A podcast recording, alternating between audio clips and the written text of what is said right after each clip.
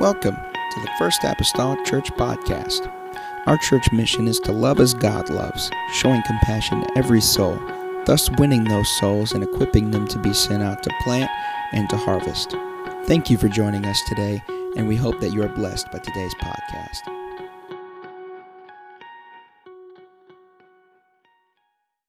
in the book of Ephesians, chapter number 5. the book of Ephesians, chapter 5. And we're going to begin at verse number 22. We're going to, uh, for this Bible lesson this morning, our focus is going to be on the Christian family. And, uh, you know, the Word of God says a great deal about the home and the relationship of its family members. The divine order of the family is often ridiculed and misunderstood by the world. Constantly changing trends of today, philosophies of the world are often contrary to biblical principles.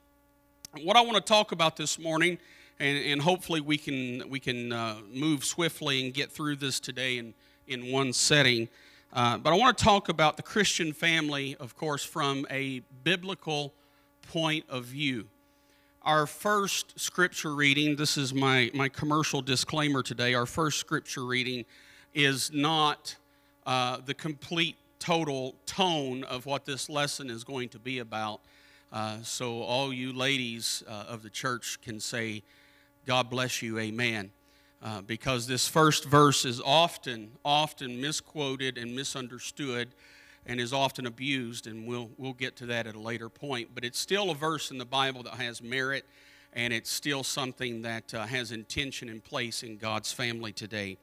Uh, as, you're, as you're preparing your, your Bibles this morning, I just want to say before we move on that uh, I love and appreciate our bishop this morning and, and Sister McGee. I know you're watching this morning on uh, your, your, your phones or whatever you have. And we're so thankful for you and we love you and appreciate you today. Uh, I honor my pastor this morning. I know he is busy working behind a pulpit today himself, uh, but uh, in the chance that he will see this at a later date, uh, Pastor, I want you to know that I respect you and I honor you today. Um, I know as a business leader how difficult it is to navigate what we've been doing for the last eight to ten weeks and my decisions are based on people's livelihoods. And while that's important, I understand today that pastors' decisions and direction is based on people's eternity.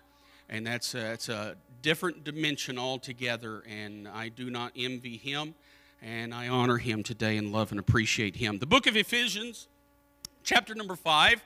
If you're there, say amen. I, I think I heard it. Verse number 22, the Bible says, Wives, Submit yourselves unto your own husbands as unto the Lord. This is a little bit of a lengthy reading this morning, but just bear with me. For the husband is the head of the wife, even as Christ is the head of the church, and he is the Savior of the body. Therefore, as the church is subject unto Christ, so let the wives be to their own husbands in everything.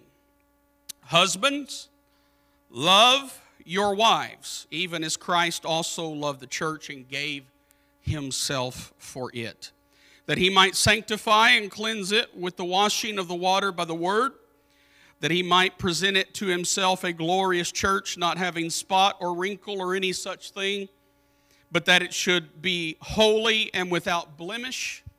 So ought men to love their wives as their own bodies. He that loveth his wife loveth himself. For no man ever yet hated his own flesh, but nourisheth it and cherisheth it, even as the Lord the church. For we are members of his body, of his flesh, and of his bones. For this cause shall a man leave his father and mother, and shall be joined unto his wife, and they two shall be one flesh. This is a great mystery, but I speak concerning Christ and the church. Nevertheless, let every one of you in particular so love his wife even as himself, and the wife see that she reverence her husband. Turning now directly into the reading of the next chapter in verse 1, chapter 6, Children, obey your parents in the Lord, for this is right. Honor thy father and mother, which is the first commandment, with promise, that it may be well with thee, and thou mayest live long on the earth. And ye fathers, provoke not your children to wrath, but bring them up in the nurture and admonition of the Lord. We're talking about the Christian family this morning. Amen. Amen. And if, if you are if you are standing for the reading of the word in your tabernacle living room this morning, you may be seated. God bless you. The Christian family today. I want to start start with a brief introduction of our setting this morning. God's scriptural order for the family is based upon a divine fundamental principle. And it is very simple if we will pay attention to it today. It is that each person prefer the other more than himself or herself. Romans chapter 12 and verse number 10 says, Be kindly affectioned one to another with brotherly love, in honor, preferring one another.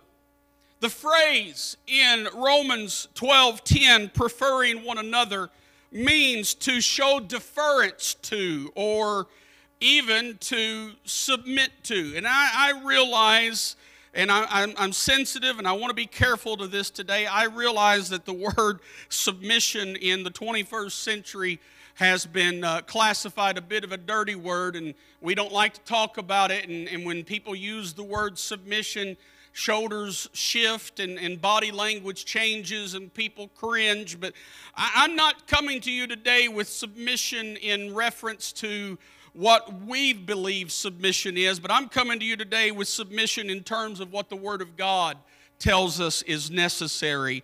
Uh, not, not, this is not my idea today. This is God's Word, and it's healthy for us. This principle of preferring one another is not necessarily a popular one nor is it, unfortunately, if we're honest with ourselves today, we'll admit that it's not practiced much in society. It's practiced by some, but by and large, it's not practiced by the greater population. If, if I, if I turn to modern day uh, activities, current events that are happening just this past week, for just a moment and respectfully reflect on some things that I've seen in the news media. If preferring one another was popular, if preferring one another was something that was commonplace, we would not see stores like Target in Minneapolis, Minnesota, uh, loitered and, and run over with people going in to, to just grab uh, merchandise by the armloads and literally running out the door in thievery and stealing things because for some reason our society believes that if you want to protest the violence of, the, of a murdered man, which is horrific, I say nothing today to support that. I say nothing today to take away from the hor- horrifying nature of those circumstances. And I will declare to you that our stance as the First Apostolic Church today is not one that is, that is built on racism, but we are one church, we are one people, we are one human human mankind, and we are created by one God today. Woo! Hallelujah. And, and, and, and we are one people today. But as horrifying as that circumstance is this morning, for some reason our society thinks that if you want to protest violence, then protest violence with more violence. And for some reason people aren't understanding the contradictory nature of that and, and, and they're not getting it. So, with that frame of reference today, I offer to you this morning that preferring one another, deferring to someone else, submitting to others. It's not popular in society today. However, However, society's popular and somewhat, as they proclaim, enlightened position and philosophies on family relationships have led to nothing but millions of divorces, broken homes, latchkey kids, children's raised by one parent. No disrespect to anyone today who might be in those type of conditions, but that is a byproduct of our society and where we have come from in days decades, years gone by behind us for not preferring one another. Somebody in God's family say amen this morning. So we have a choice to make. We have a choice to make to either, and it's really one of two things. And sometimes there's things in life that aren't this simple, but this is really very basic this morning. We have a choice to make. We either adopt the world's philosophies on family relationships or we accept God's principles and we rely upon him to build our home. He from whom which the home was first built back to adam and eve. Psalm 127 and verse number 1 today says except the lord build the house they build in vain. They labor in vain that build it. Except the lord keep the city the watchman waketh but in vain. So god's plan for the family. God's plan for mankind can be seen in our scripture reading passage today in Ephesians chapter 5, beginning at verse number 22. The Bible teaches us that although the roles of husbands and wives and children are very different from each other, they are equally important. Now, allow me, if you will, a moment to just say that one more time because I want to make sure that we, we all got it and, and, and that we, we, we, we get it clearly today. The roles of the husband and the roles of the wife and the roles of our children are different from each other.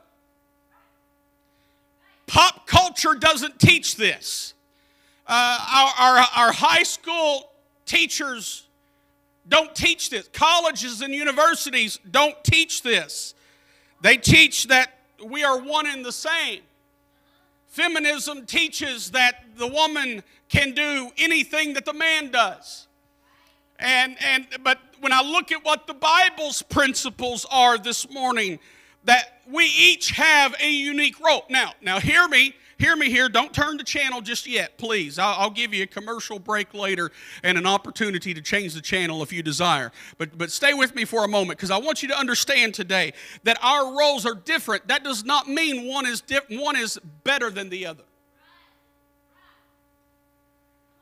Now, if we go back to my beginning disclaimer about our first verse of scripture that starts off with wives, submit yourselves to your own husbands, that's usually where people turn the channel because that verse i, I will i will uh, uh, acquiesce to admit this morning that that verse has been abused that verse has been misquoted that verse has been quoted by by by ignorant men okay?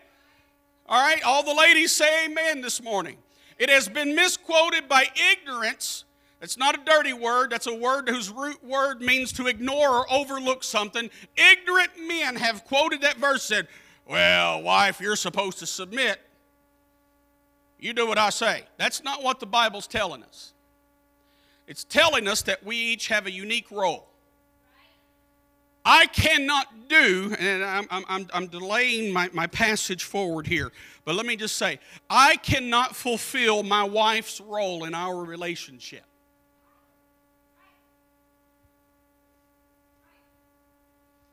My wife, as talented as she is, as great as she is, cannot fulfill my role in the home.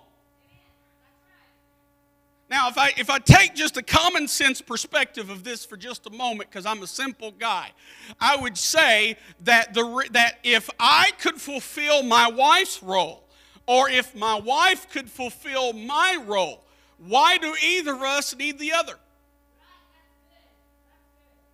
Why did God form Eve out of the rib of Adam if Adam didn't need Eve to give him something that he could not give himself.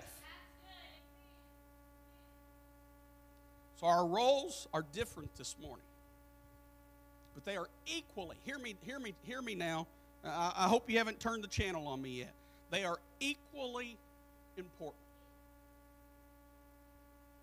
If we desire God's blessings in life, then we must also submit to God's plan in that area of life. Moses gave a choice to the people of Israel. In Deuteronomy chapter 11 verse number 27, the Bible says, A blessing. Watch this now. Watch the wording. The wording is very specific. A blessing. If ye obey the commandments of the Lord your God, which I command you this day. Verse number 28. And a curse. Options one, option two. A curse if you will not obey the commandments of the Lord your God, but turn aside out of the way which I command you this day to go after other gods which you have not known. Well, that's, that's pretty cold. Well, eh, maybe by our modern day perspectives, it might be because contrary to what pop culture teaches us today, they're, they're really in, in, in the eternal framework and perspective with God and His Word. There isn't a gray area. There, there isn't a compromising middle of the road line to walk. It is truly in God's kingdom, it is black and white. It is left or right. It is right or wrong. And here, Moses, at the instruction of Almighty God, is giving a decree to the people of Israel that they have a choice in the matter that either a blessing or a curse, and the only thing that separates them is obedience. That is what separates them today. This is also the admonition of the Apostle Peter that he gives to us, instructing us that we should be obedient to God's word and not fashion our lifestyle or behavior according to the world out of which we've been delivered. First Peter chapter number 1 in verse 13 says, "Wherefore gird up the loins of your mind. Be sober and hope to the end for the grace that is to be brought unto you at the revelation of Jesus Christ."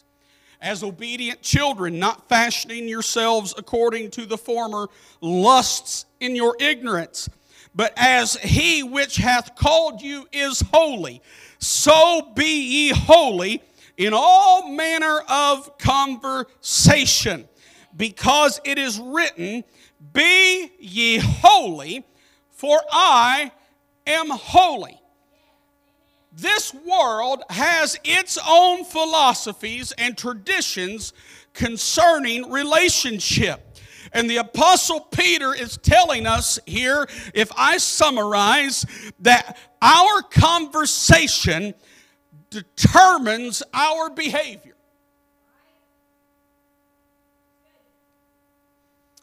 Our conversation determines our behavior.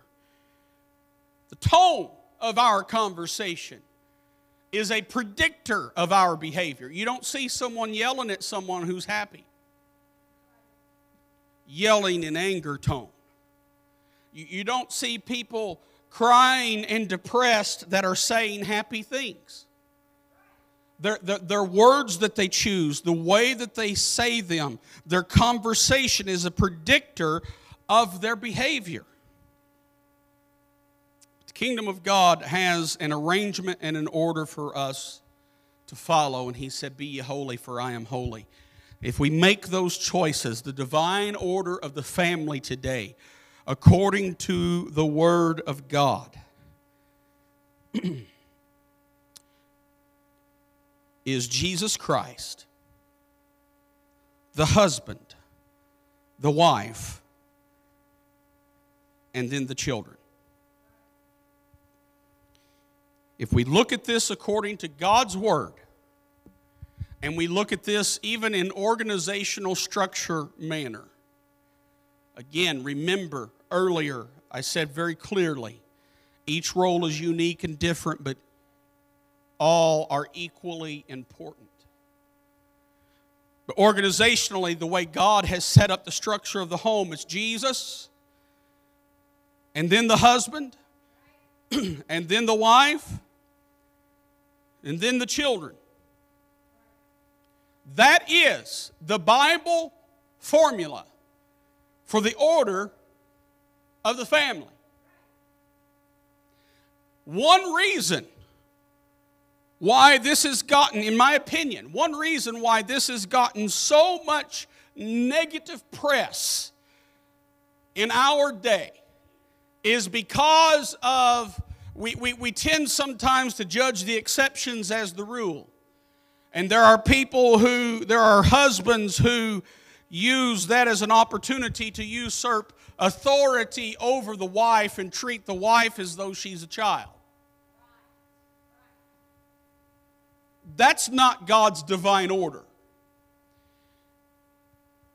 It's not God's divine order that a husband remind his wife that she's under subjection. Because if he follow Christ and be under subjection to him, he won't have to. It's also why finding the right spouse matters. That's a lesson for a different day. There are homes outside of the divine order of the family where the husbands and the wives have swapped roles. And the wife is more submitted to God than the husband is, and the wife is leading the home, and the husband is just trailing after. That's also not God's divine order. Then there are homes where the husband and wife have both surrendered their roles of authority to the children. And whatever the children say, go. Whatever the children want, they get. Whatever the children do is okay. Never mind the authority roles of the husband and wife. I, I will never understand, I will never understand parents who say, I just don't know why they do that when they've never given their children the courtesy of the word no.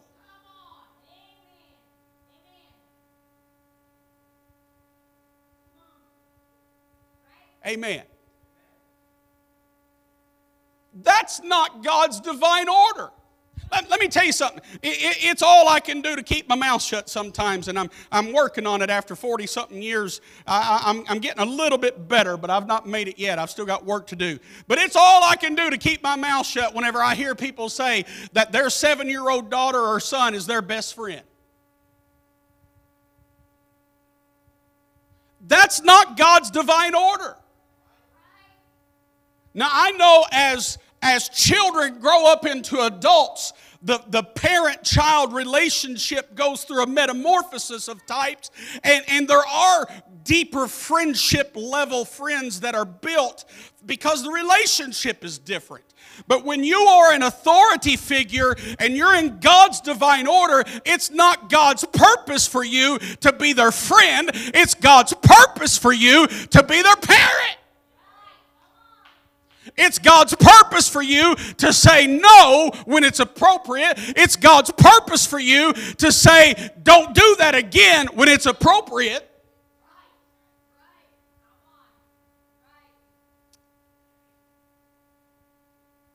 And to support that this morning, I'll quote a scripture that I did not write, but it is a God's word that says, If you spare the rod, you spoil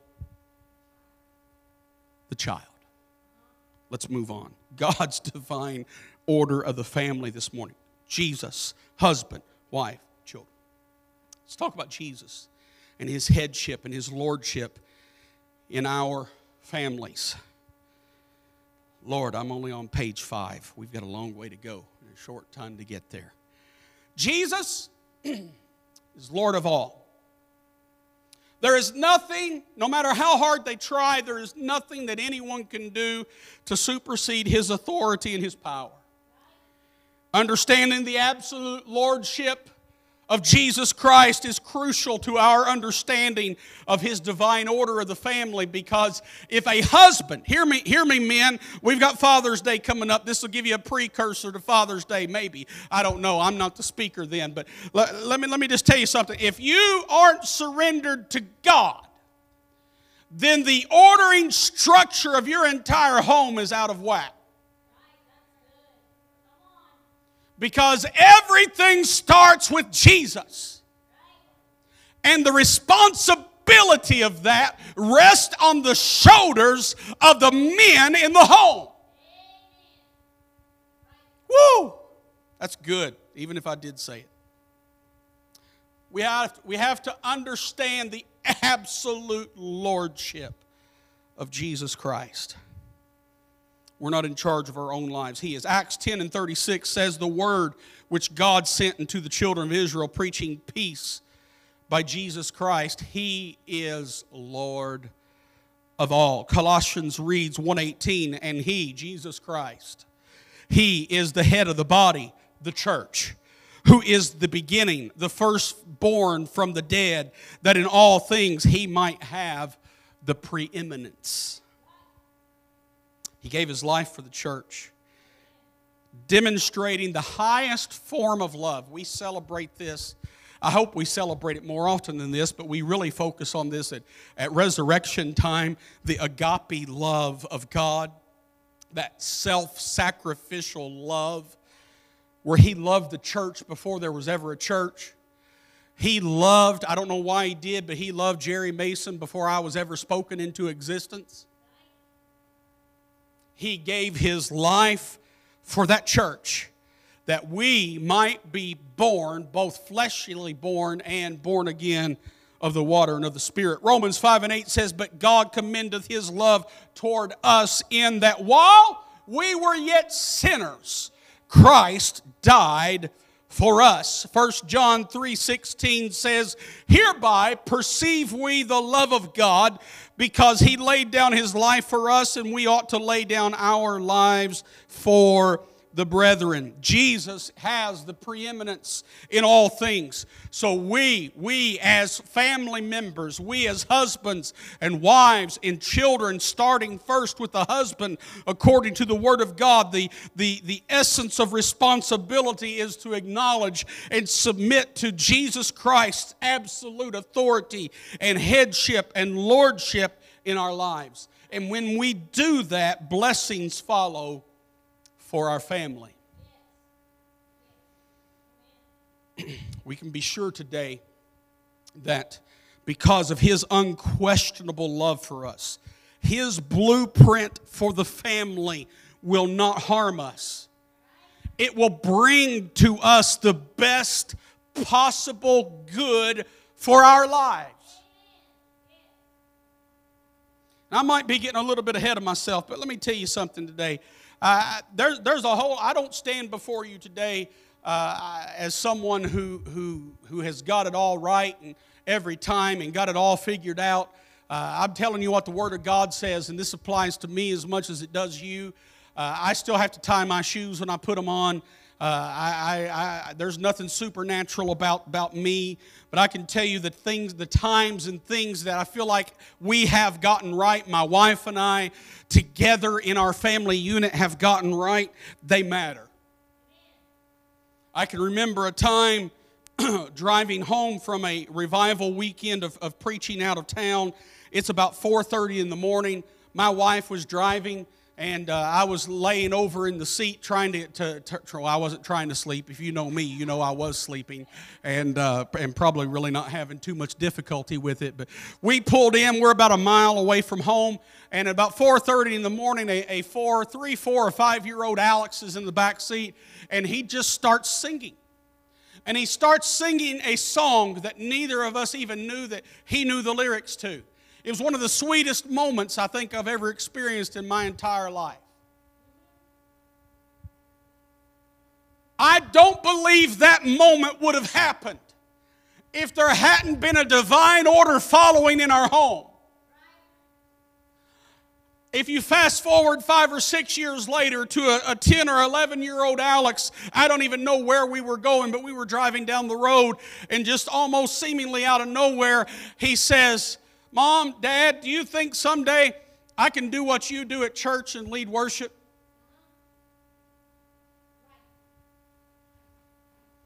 Uh, yeah, I think was our response. Out almost for us, it was out of left field. For him, he had probably been pondering on that for quite some time. Listen, if you fast forward another decade, that's why he's on a piano this morning singing and worshiping and praising God. It's because somewhere a group of parents got it right. I've messed up more than I've ever gotten it right, I assure you that, but when we get it right, it matters. telling you, husbands and wives, it matters for your children's sake. Amen. Let the church say amen. The biblical role of the father, as I surveyed this passage of Scripture,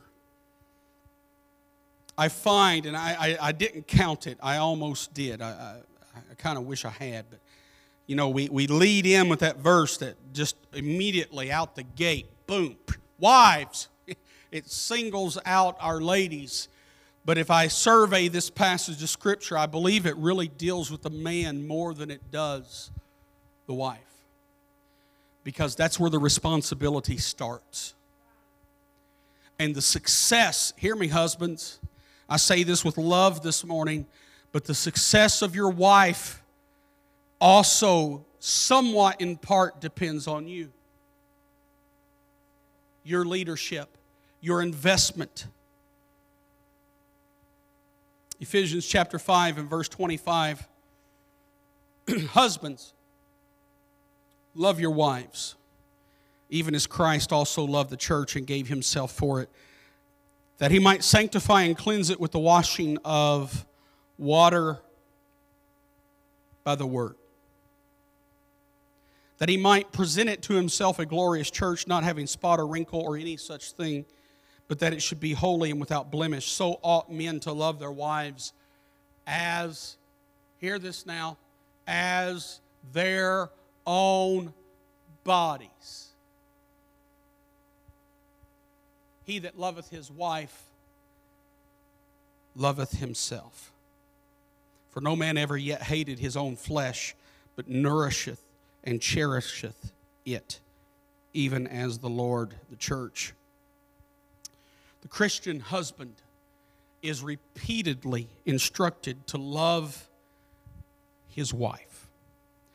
These scripture verses make an exclusive use of the Greek word agape, which we already covered from a resurrection reference this morning is a selfless, self sacrificial, giving type of love. Now, how you give may look different for you than it does me. This is, this is not a cookie cutter formula, but it is in your relationship giving according perhaps even to your love language that God has designed for, in your life for each other. The Bible uses Scripture. The, uses Jesus Christ and his relationship with the church as a role model for the husband's relationship for the wife. How did Jesus demonstrate his love? His agape love. The same type of love referred to in the husband wife model here. He considered the church's needs before his own. He gave his own life for the church. He guides his church firmly in love, strongly and resolutely, but with care and gentleness. He continually protects his church, provides for his church, nurtures his church, and cherishes his church. The New Testament, and I've already alluded to this, and I want to be more plain about it here now. The New Testament writing never, never, never gives the husband the right to be selfish, to operate in tyranny, to be overbearing, cruel, or oppressive. All traits of men that I have seen in my lifetime behave and be toward their spouses all under the guise of Ephesians 5:22 wives submit. I'm telling you today that's ignorance. But the Bible teaches the exact opposite. Everything a husband does should emanate out of his deep love and concern for his wife and his family. The biblical husband puts his wife and his family first. Again, we see the underlying principle here on display preferring one another. the husband is also to charge is to is charged to honor and esteem his wife. 1 Peter 3 7 says, Likewise, ye husbands, dwell with them according to knowledge, giving honor unto the wife as unto the weaker vessel. And I want to point out here it says weaker, not weak. Because women and wives, and I know speaking personally for my wife today, she's one of the strongest individuals I know. This does not say weak vessel, but weaker. And that's God's wording. And as being heirs together of the grace of life, that your prayers be not hindered. There is an inference here in the wording that tells me that if I don't do this, that my prayers to God will be hindered. And if I rephrase that in my own wording today, maybe God won't hear me with as much clarity as He would if I've got the divine order, if I don't have the divine order of family right in my home. But if I'm following Him and my wife is coupled with me according to God's formula, then God will hear me. The scripture specifically teaches us that the husband should live with his wife that's probably something we need to teach in this day and hour. Endeavoring to understand her, knowing who and what she is, and being aware of her needs. And I might just say, because I've messed this up so many times in the last 26 years, I might just say that part of that process isn't altogether about getting it right as much as it is trying. Learning I can tell you after 26 years, I, I hope, I, I, she's here with me this morning, and I'm not going to look over at her while I say this right now, but I hope after 26 plus years of marriage today that, that she can say that I've improved in some of these areas and that I've grown from the 19 year old version of myself a day or two ago.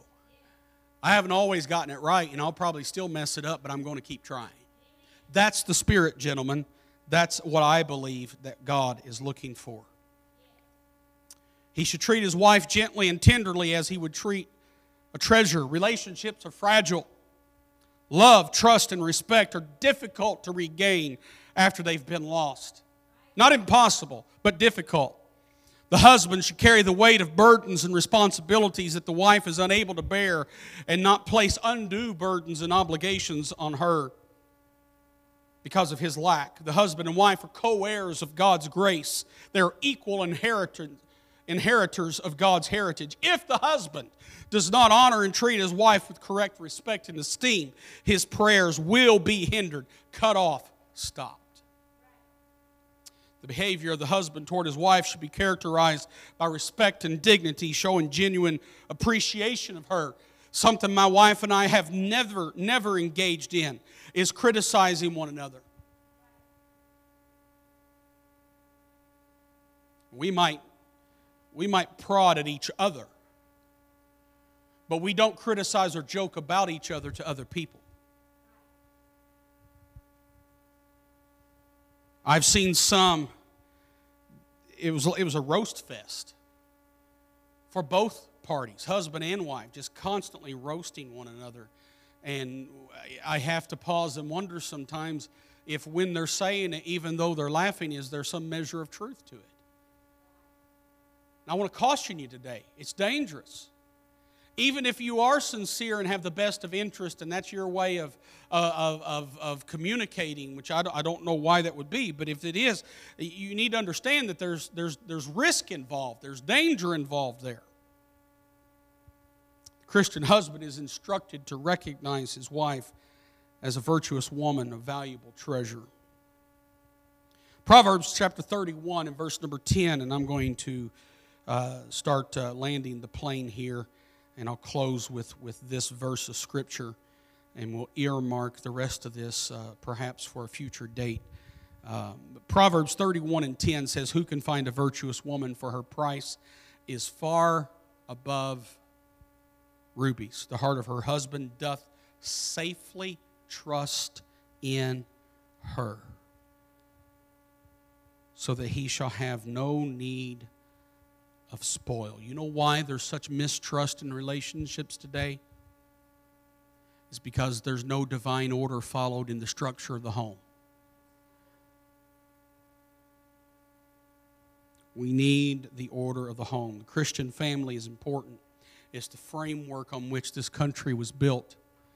There are people today trying to argue those facts, but it is still a fact. It is a historical fact it is the framework on which this country was built, but even beyond the United States of America in our infancy compared to other countries around the world, it is the framework on which God built the family. And that shall forever rest in eternity today. The Christian family. We're today spending time talking about the husband. We didn't even get done with the husband. Guys, you, you, you're troublemakers. You, you, you require a whole lot of, of effort to clean up. And I say that because I am one. And uh, we get it wrong a lot of times, but let's just not stop trying today. What do you say? Amen. The Christian family, thank you, thank you so much for being in the house of the Lord with us today. Let's take our attention to God in prayer for just a moment and ask the Lord to, to, to minister to us through His Word. Mighty God, we love you today. We're so thankful to have had the opportunity to be in your house this morning. We're thankful, God, for your spirit, your presence. We're thankful for the worship. Lord, we're thankful that you're still able to minister to this congregation even through technical difficulties. You're still God, and we can still worship, and we'll still prevail and move on. We thank you, Lord, for your grace and your, your, your the energy and investment that you put in us today. Seal this word in our heart today, God. Help us to grow. We're not here reflecting on our perfections, but God, we stand before you, Lord, and we see clearly what our, what our imperfections are, and we're asking you, God, to just apply your grace one more time and help us. We ask it in the name of Jesus. Bless this church congregation and those that are visiting with us this morning. We ask you your blessings to be upon them this week in their lives. In Jesus' name. In Jesus' name. The Bible says we walk by faith, not by sight.